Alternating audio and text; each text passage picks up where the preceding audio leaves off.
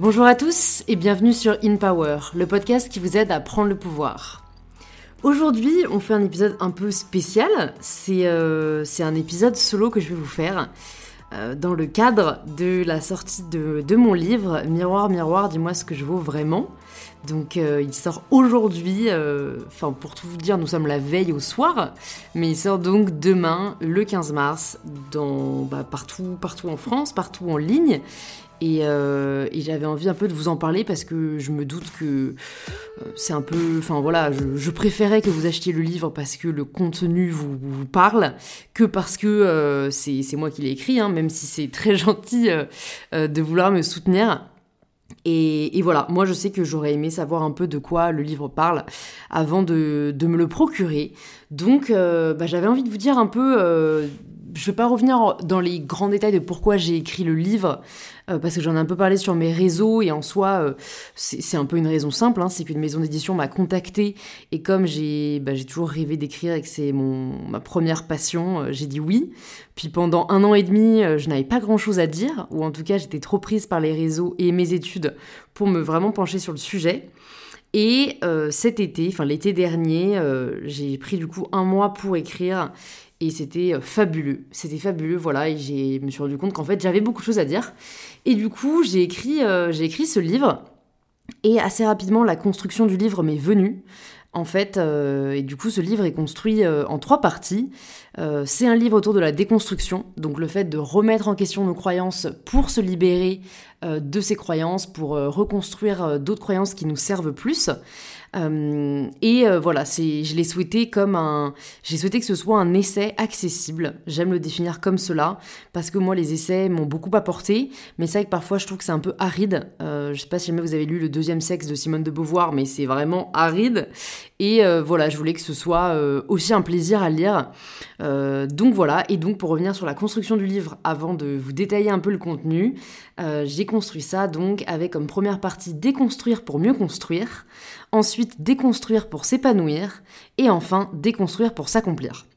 Donc, pour, pour peut-être clarifier un peu les choses, je vais vous parler de cette première partie, déconstruire pour mieux construire, qui est une partie un peu théorique, où euh, je reviens en fait sur euh, l'origine des inégalités, parce que je trouve que c'est difficile de se détacher des injonctions si on ne sait pas d'où elles viennent. En tout cas, moi je sais que de savoir d'où elles viennent euh, m'a beaucoup aidé à m'en, à m'en libérer. Donc voilà, je, je reviens d'abord dans le premier chapitre sur l'origine des inégalités, et mon but c'est vraiment de déconstruire l'idée que les inégalités sont naturelles. Pour moi, cette idée est fausse, les inégalités sont une construction sociale. Oui, il y a une différence entre les sexes, mais c'est l'interprétation de ces différences qui a mené à des inégalités. D'une différence entre les sexes, on a établi une hiérarchie entre les genres, et c'est ce qui fait notamment... qu'il euh, y a une inégalité euh, aujourd'hui encore et historiquement dans le fait que ce sont les hommes qui détiennent le pouvoir. Et quand on creuse cette idée, euh, souvent ben, on pense que c'est parce qu'ils sont plus forts euh, et que c'est un peu la loi du plus fort qui justifie le fait que le pouvoir soit concentré aux mains des hommes. Mais quand on creuse encore plus, on réalise qu'il y a des milliers d'années, il n'y avait presque pas de différence entre la force des hommes et la force des femmes. Et j'en parle à la page quarante du livre, l'anthropologue Priscille Touraille a montré que la plus faible constitution des femmes provient avant tout du fait qu'elles ont été très tôt reléguées à leur rôle maternel et que les hommes ont décidé de prendre en charge la chasse. Ils se réservaient donc les morceaux de viande chassés, qui contenaient une grande partie de protéines, tandis que les femmes et les enfants avaient les bouillies. C'est donc par une question de choix, de construction sociale, que les femmes ont développé une musculature moindre par rapport aux hommes. Donc ça, c'est ce que j'aborde vraiment dans le premier chapitre. Et ensuite, j'aborde le rôle de l'histoire dans le développement de ces inégalités, et notamment dans la construction du genre féminin. Et pour comprendre les injonctions dont on est victime, il faut oser prononcer un mot, patriarcat. J'ai toujours trouvé ce concept assez abstrait, donc je me suis vraiment plongée dedans pour le comprendre, euh, pour écrire ce livre, et pour comprendre son rôle dans le statu quo d'aujourd'hui.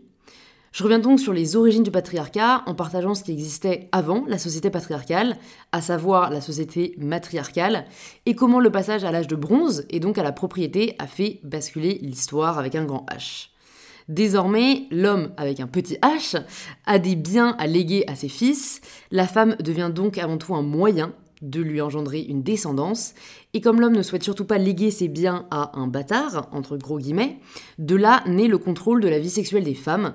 On peut citer, entre autres, ce brave Napoléon, de même qu'un poirier appartient au propriétaire des poires, de même la femme est la propriété de l'homme à qui elle doit fournir des enfants. Un vrai poète, ce Napoléon. Enfin, dans le dernier chapitre qui constitue la première partie, j'aborde les conséquences de l'inégalité entre les genres.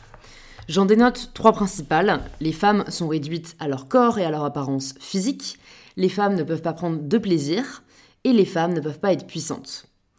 Et pour vous donner un exemple dans ce dernier cas, je trouve que le domaine de la politique est un exemple particulièrement saisissant. Et du coup, je vais vous lire un extrait du livre. Euh, vous entendez peut-être le livre et les pages. Donc je vais vous lire un extrait qui commence à la page soixante-dix-neuf. Lorsqu'une femme essaye de se détacher de cette coquetterie, elle sera considérée comme froide, autoritaire ou encore pas commode, comme on a pu le dire d'Angela Merkel ou de Christine Lagarde, parce qu'elle n'était pas particulièrement coquette. Or, si elle choisit au contraire de l'être, elle sera également sanctionnée, en tout cas critiquée pour cela. Il suffit de se rappeler les sifflements subis par la députée Cécile Duflot à l'Assemblée nationale lorsqu'elle avait simplement choisi de porter une robe. Comme le dit si bien le sociologue Pierre Bourdieu, l'accès au pouvoir, quel qu'il soit, place les femmes en situation de double blind. Si elles agissent comme des hommes, elles s'exposent à perdre les attributs obligés de la féminité. Si elles agissent comme des femmes, elles paraissent incapables et inadaptées à la situation. Fin de la citation, et je reprends ensuite en disant que ce double blind, c'est la punition sociale pour ces femmes qui ont osé pénétrer un monde réservé aux hommes, celui du pouvoir. C'est la punition des femmes qui décident d'être puissantes, alors que ce n'est pas ce que l'on attend d'elles. On attend même tout le contraire, on attend d'elles qu'elles soient faibles. Une étude de psychologie sociale le prouve même, des chercheurs américains ont mis en lumière qu'en moyenne, les hommes jugeaient plus belle une femme en situation de faiblesse. L'homme est beau quand il est puissant, la femme est belle quand elle est faible. Voilà une brève présentation de la première partie du livre, donc euh, qui est assez théorique parce que ça me semblait vraiment essentiel de, de comprendre l'origine des inégalités euh, pour ensuite déconstruire pour s'épanouir, qui est le titre de la deuxième partie. Donc euh, pour moi, maintenant que l'on sait d'où les inégalités viennent et que ce sont avant tout des constructions sociales, on peut commencer à entamer la déconstruction des injonctions qui pèsent encore sur nos épaules. Et là, j'ai construit cette deuxième partie en, en huit chapitres, avec d'abord les sept principales injonctions que je vous invite à déconstruire, notamment la beauté, le couple, le mariage, la maternité, le poids, la vieillesse, la responsabilité sur les tenues que l'on porte, et plus généralement la sexualisation du corps de la femme. Donc j'ai hésité un peu, je me suis dit est-ce que là aussi je vous présente un peu chaque chapitre ? Je pense que ce serait trop long et, et puis euh, voilà, je risque de m'emballer. Par contre, je voulais vous lire, euh, je cherche l'extrait, mais oui, le voici. Je voulais vous lire un extrait du chapitre sur la beauté. C'est un extrait qui commence à la page quatre-vingt-dix-neuf, dans la sous-partie « Pourquoi notre corps est-il plus indécent que le vôtre ?» En écrivant ce livre, je suis arrivée à un eureka. Nous considérons notre corps avant tout comme un extérieur. Je pensais en avoir conscience avant d'écrire ce livre, mais je n'en mesurais pas toute la portée, jusqu'à ce que je lise la définition de ce qu'était l'auto-objectivation. Le fait, notamment chez les femmes, d'adopter un regard extérieur sur son corps, de le traiter comme un objet décoratif ou sexuel, plutôt que de le considérer comme étant un moyen de ressentir des sensations corporelles. C'est la dernière partie qui m'a particulièrement marquée. Mais oui, notre corps, il est là avant tout pour ressentir des sensations. Le froid, la faim, la peur, le plaisir, la fatigue, des outils que notre corps met à notre disposition pour notre propre bien-être. Ce corps qui finalement nous parle, et que l'on choisit pourtant bien souvent de ne pas écouter, afin non plus de servir le corps sujet, mais le corps objet. Mettre une robe légère, même si on a froid, parce qu'elle est plus sexy. Manger un dîner léger, même si on a très faim, par peur de grossir. Avoir des rapports sexuels avec un homme, mais ne pas oser lui demander de nous faire jouir aussi, parce que l'on délaisse notre propre plaisir. Tant notre corps a été objectifié comme avant tout fonction du plaisir masculin. Ou encore ne pas écouter la fatigue de son corps, et se forcer à faire sa séance de sport parce qu'on a des objectifs à atteindre. Entendez sculpter notre corps pour qu'il ait une certaine apparence. Il y a donc un huitième chapitre à sa deuxième partie qui s'intitule « Où s'arrête le féminisme ?», où je challenge moi-même mes croyances, celles qui sont parfois le plus dures à déconstruire. Je le cite à plusieurs reprises dans le livre, mais un bon moyen de repérer une opportunité pour déconstruire, c'est à chaque fois que vous poserez une question et que l'on vous répondra « parce que ». Ça vaut aussi si c'est vous-même qui vous posez une question. Par exemple, dans ce chapitre, je questionne ma croyance vis-à-vis de la prostitution. Si on me demandait encore il y a quelques années si j'étais pour ou contre le travail du sexe, je répondais contre sans hésiter.